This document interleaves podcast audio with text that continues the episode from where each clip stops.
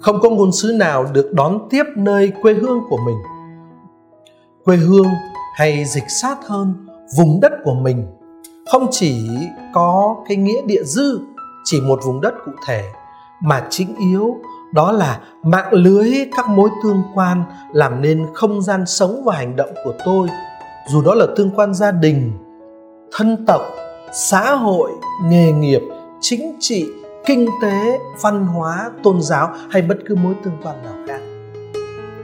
Vị ngôn sứ đích thực không được phép coi sự hài lòng của các yếu tố trong các cái mạng lưới đó là tiêu chuẩn hành động của mình. Bởi vì, như lời Chúa Giêsu nói, không một ngôn sứ nào được chấp nhận nơi vùng đất của ông ta. Nhưng ngược lại thì cũng không đúng đâu coi thường lập trường, chọn lựa cảm nhận của những người chung quanh theo kiểu bất cần đời cũng là một cách hành xử sai lầm. Thế vấn đề quan trọng đối với một vị ngôn sứ đích thực là thiên chúa đang nghĩ gì, muốn gì và đánh giá như thế nào?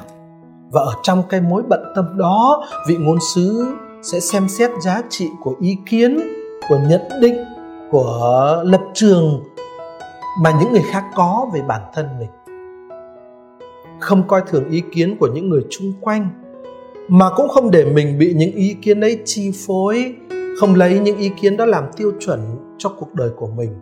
Người môn đệ và ngôn sứ đích thực chỉ quan tâm đến một điều thôi, đó là thánh ý và chương trình của thiên chúa. Bởi lẽ không một ngôn sứ nào được chấp nhận nơi vùng đất và mạng lưới của mình.